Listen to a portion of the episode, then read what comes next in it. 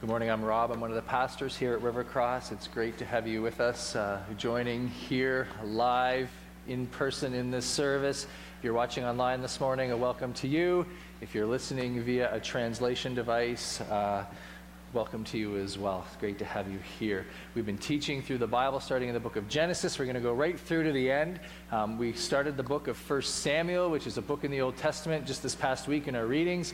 Uh, we'll finish 1 Samuel next weekend, and then we're going to call a time out for the Christmas season or the Advent season.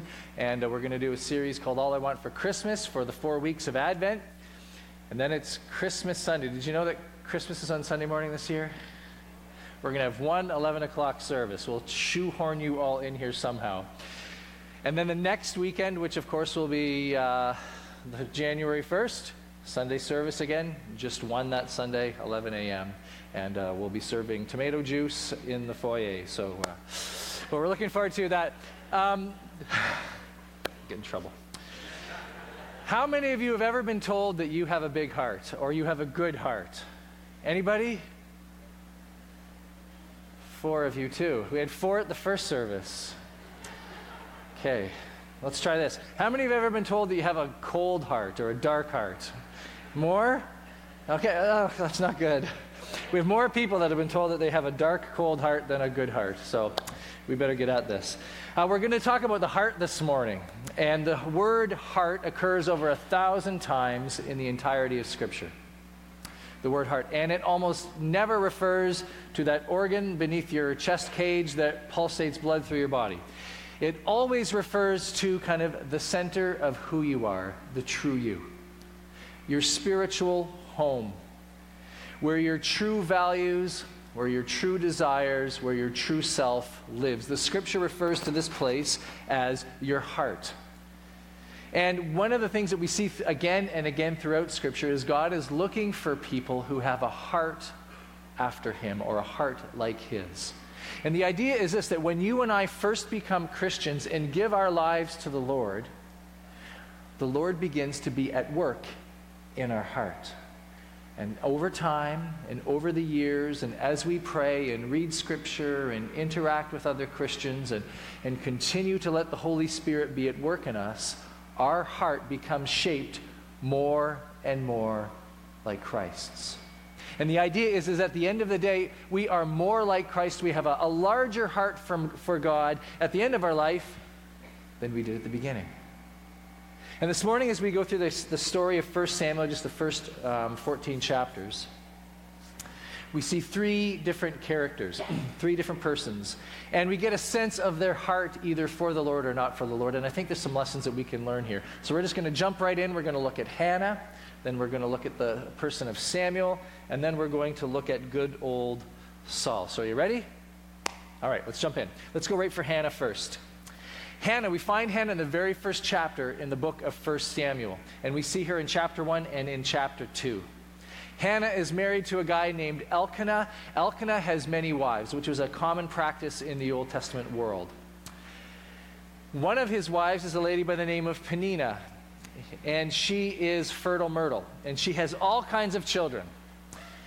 And Hannah herself cannot have any children. Not only can Hannah not have children, her sister wives rub it in. They make fun of her and they tease her. And Hannah is heartbroken and miserable. But what Hannah does with this adversity is important. She goes to worship. She gets into a gathering like this and she pours her heart out before the Lord. Now, in the ancient world, a church service like this, when they would have prayers like Pastor Matt just let us in in a few minutes ago, everybody would stand up and Pastor Matt would say a line, and then everybody would respond, and he'd say another line, and everybody would respond. Prayer was very loud and raucous. Everybody was talking out loud. But in the story of Hannah, she is off to the side, sitting on the fringe. She's not talking out loud. In fact, her mouth is just, her lips are moving, and she's pouring her heart out before the Lord. Now, her pastor, the ever so sensitive pastor, goes over to her and accuses her of being drunk early in the morning. He later went for sensitivity training. But she is pouring her heart out, her brokenness out before the Lord. And in the midst of that, she prays this beautiful prayer. And the prayer is simply this Lord, give me a child, and I will give him back to the Lord. Lord, if you would be so kind and so gracious as to allow me to have a baby, I will raise this child and give him back to you in service. Lord, if you would be so good as to allow me to have my own little child, I will make sure that his rest of his life is devoted to you no matter what that looks like. And I think this prayer is powerful, and I think it's got application for almost all of us here today. If you're a parent, if you're an aunt or an uncle, if you're a grandparent this morning, this is a great grandparent prayer. If you serve in our youth ministry or you work in River Tots or River Kids and any of our kids' programming, this is the prayer that we have to be praying.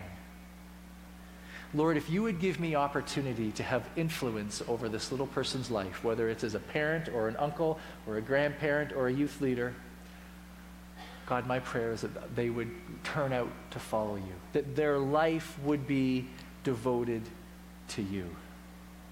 This is the prayer you pray when you tuck them in at night. It's the prayer you pray that after they've long fallen asleep and you stand outside of their door and you pray for them while they're sleeping. This is the prayer when you're waiting in bed at night, waiting for them to come home. This is the prayer you pray. God, would you allow me to have influence over this little person's life in such a way that when they grow up, they would serve you? Let's be honest. It is a challenging day to be raising kids. It's a challenging day. Grandparents say it. I can't believe the things that my grandkids are exposed to. We never had to deal with those kind of things. And if we did, we never had to deal with them so early and in such volume. It's challenging days. And we can be afraid or we can pray. And Hannah gives us this beautiful prayer to pray for this next generation. Because at the end of the day, that's what we want for our kids. We want them to grow up and have a heart for the Lord too. We want to see them experience God's grace in their life. We want to walk by the room and catch them reading their Bibles. We want to sit down with them when they're young adults and they're in a really difficult work environment and they're trying to figure out, God, how can I be faithful to you in this work setting that is so ungodly? And it becomes our opportunity to see that take place. This is the win. And Hannah's gift to us today is this beautiful, selfless prayer that we can use to pray for the next generation, no matter whether they're our kids, somebody else's kids, grandkids, or whether we're working with them in our youth ministry. And Hannah's prayer get, gets answered, and she has a baby boy, and his name is Samuel. We're going to look at him next. Hannah's son is Samuel. Samuel learns very early on to hear God's voice. Very early on, his spirit is tender to God's voice in his life. And the Lord describes it this way The Lord says, I'm going to raise someone up who does what's right in the Lord's heart who does what is right in the Lord's heart. This little boy that I'm going to raise up is going to be tender and sensitive to my voice and will obey me. And in a dark time when no one was obeying the Lord, God is going to raise up this young man who will hear God speak to him and will respond favorably. Now, remember, Hannah's prayer was to give her son back to the Lord. And I, she meant this literally which is to say, after she gave birth to her son, she raised him for a few years. She gave him to the church. She gave him to the temple of the day so that he could live there in the building with the priests and volunteer to the religious services, which is to say this Hannah dropped Samuel off at youth group on Tuesday night, and she never picked him up. She left him there. And some of you are thinking, can you do that? No, you can't.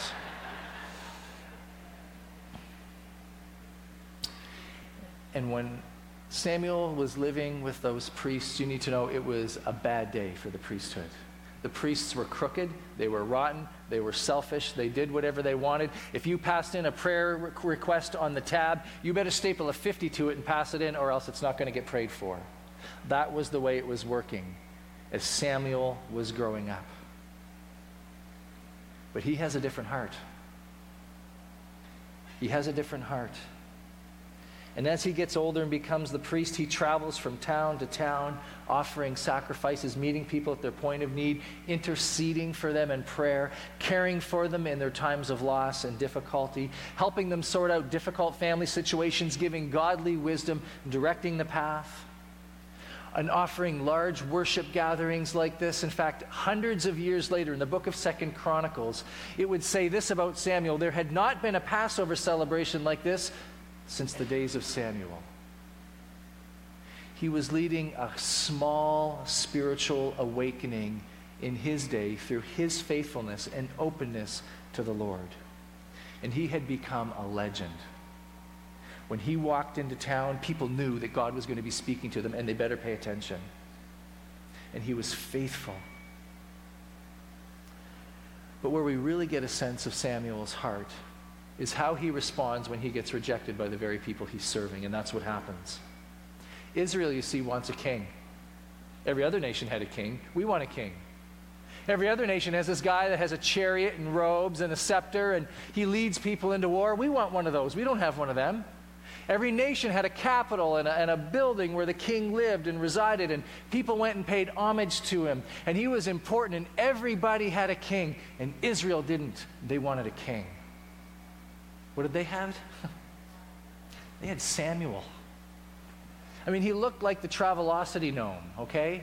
I mean, he was short and squat and had sprouting, you know, white hair out of his skull. He had a, a little staff and he could barely walk and get from town to town anymore. And he held church services and he prayed for people. And Israel wanted a king.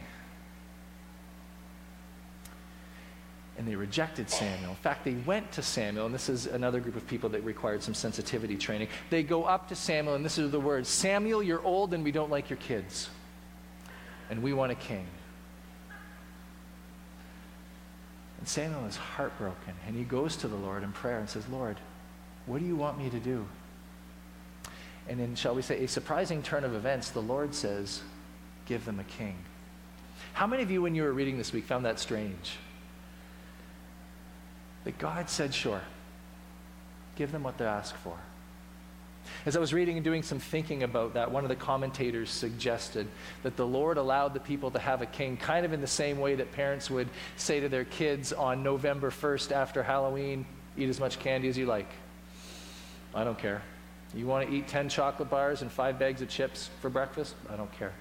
You're going to barf at lunchtime, and then you will learn the lesson of why you should not have done that. Some people believe that God allowed them to have a king so they could see what life looked like outside of his rule and outside of his reign. But regardless, the Lord says, Give them a king. And in that moment, we get a glimpse of Samuel's heart. How is he going to respond when he's been rejected? How is Samuel going to respond after being faithful and faithful and faithful and faithful that people say, We're done with you, you're old, we don't like your kids, we want a king? What we see in this moment is Samuel is obedient and faithful again.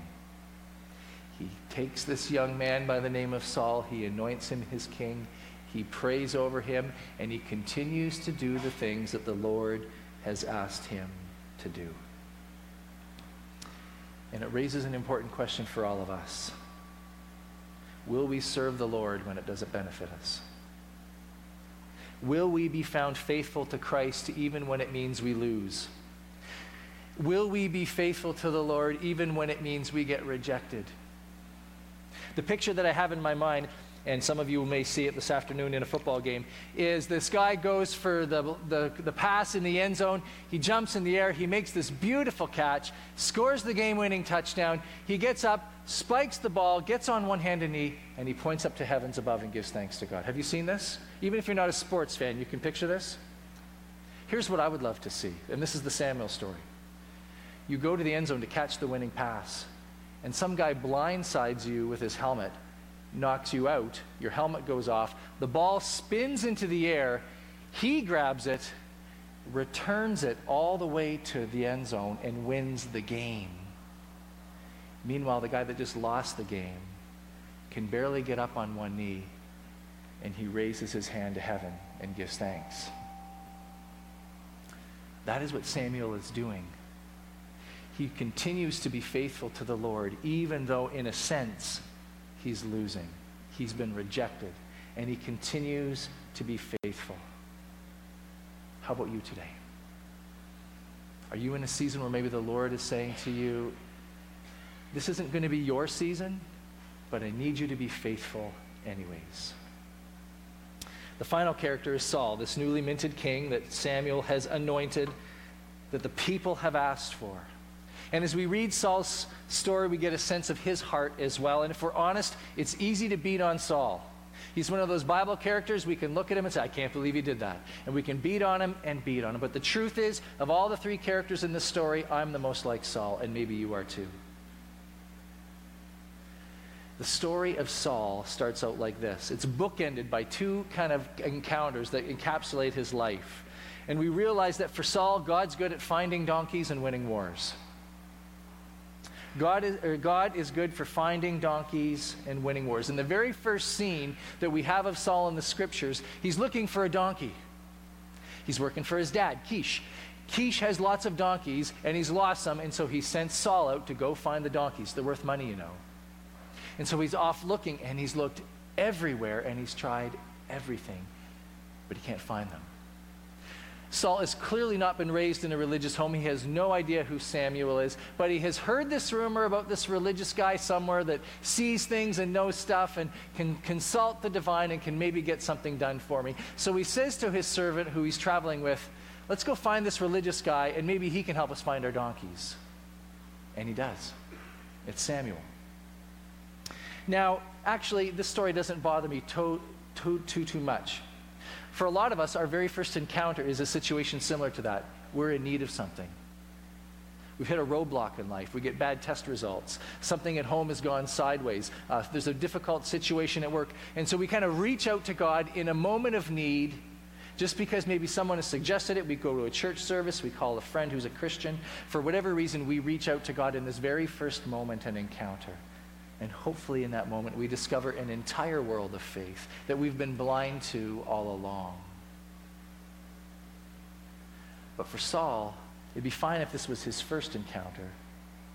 But near the end of his rule as king, he does the same thing again. It's now near the end of the reign, and Saul is going off to war against a neighboring army, but he starts to lose it becomes very evident to him unless there's something ma- major that happens, they're going to lose the war. So Saul gets a great idea. We'll have a sacrifice. We'll offer an offering to the Lord. We will have a very spiritual moment here, which in turn will turn the thing around. When God sees that we're now bringing him into the equation, he will help us. If we attach God's name to this thing, he won't let it fail. God doesn't want to be on this if it's failing. And so he uses God and he offers a sacrifice, which, by the way, if you've done your Old Testament reading, no king offers sacrifices. That is exclusively the work of priests. But in his thinking, if he can bring God into this endeavor somehow, then it has to succeed.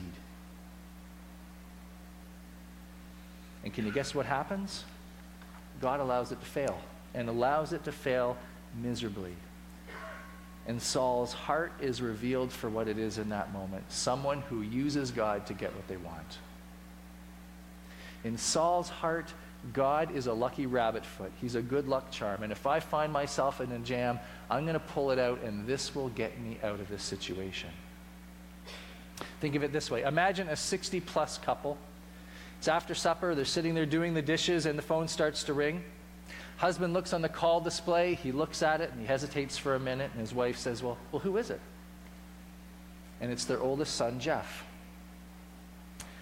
And immediately, mom, without having to think, just instinctively says, Well, I wonder what he wants. You see, Jeff only calls when he needs something. When he needs money, or maybe when he needs babysitting, or when he needs to borrow their truck. He only ever calls when he needs something. And neither the husband nor the wife say anything to each other. But again, they're reminded of the deep hurt of the fact that their son just uses them for their stuff.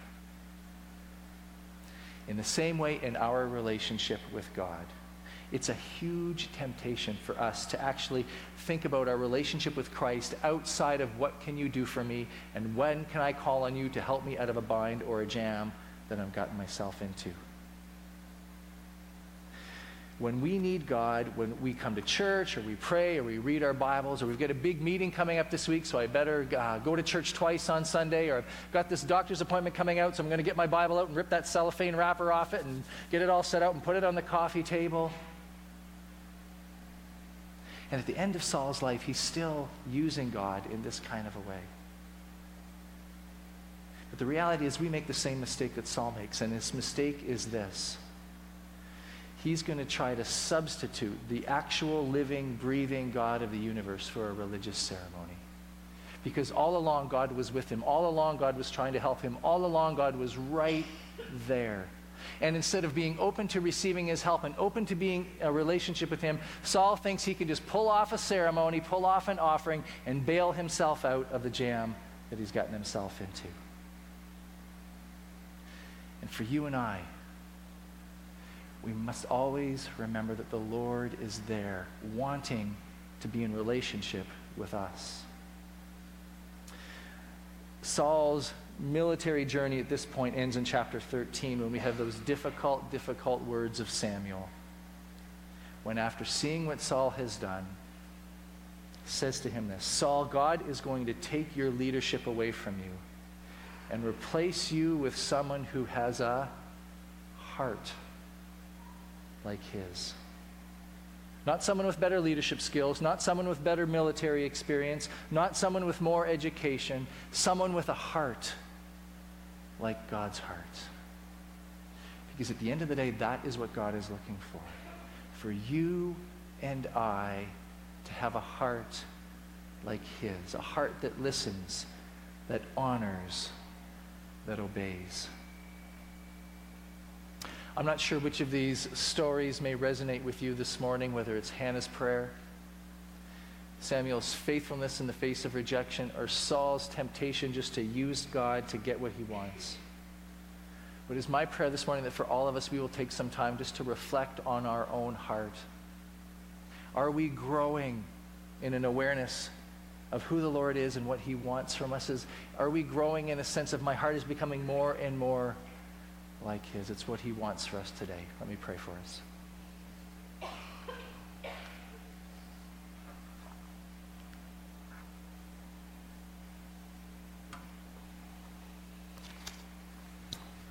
Lord, today we thank you that you care about the state and the condition of our hearts. And if our hearts are cooling towards you, if we are becoming less responsive to your Holy Spirit's activity in our life, then God, we know that that concerns you. And that you are right there wanting to help us turn that around. So, Lord, today we just pray for a real openness about the condition of our hearts to you and pray that we would be open to be faithful, to be obedient, and to hear what it is you have to say to us.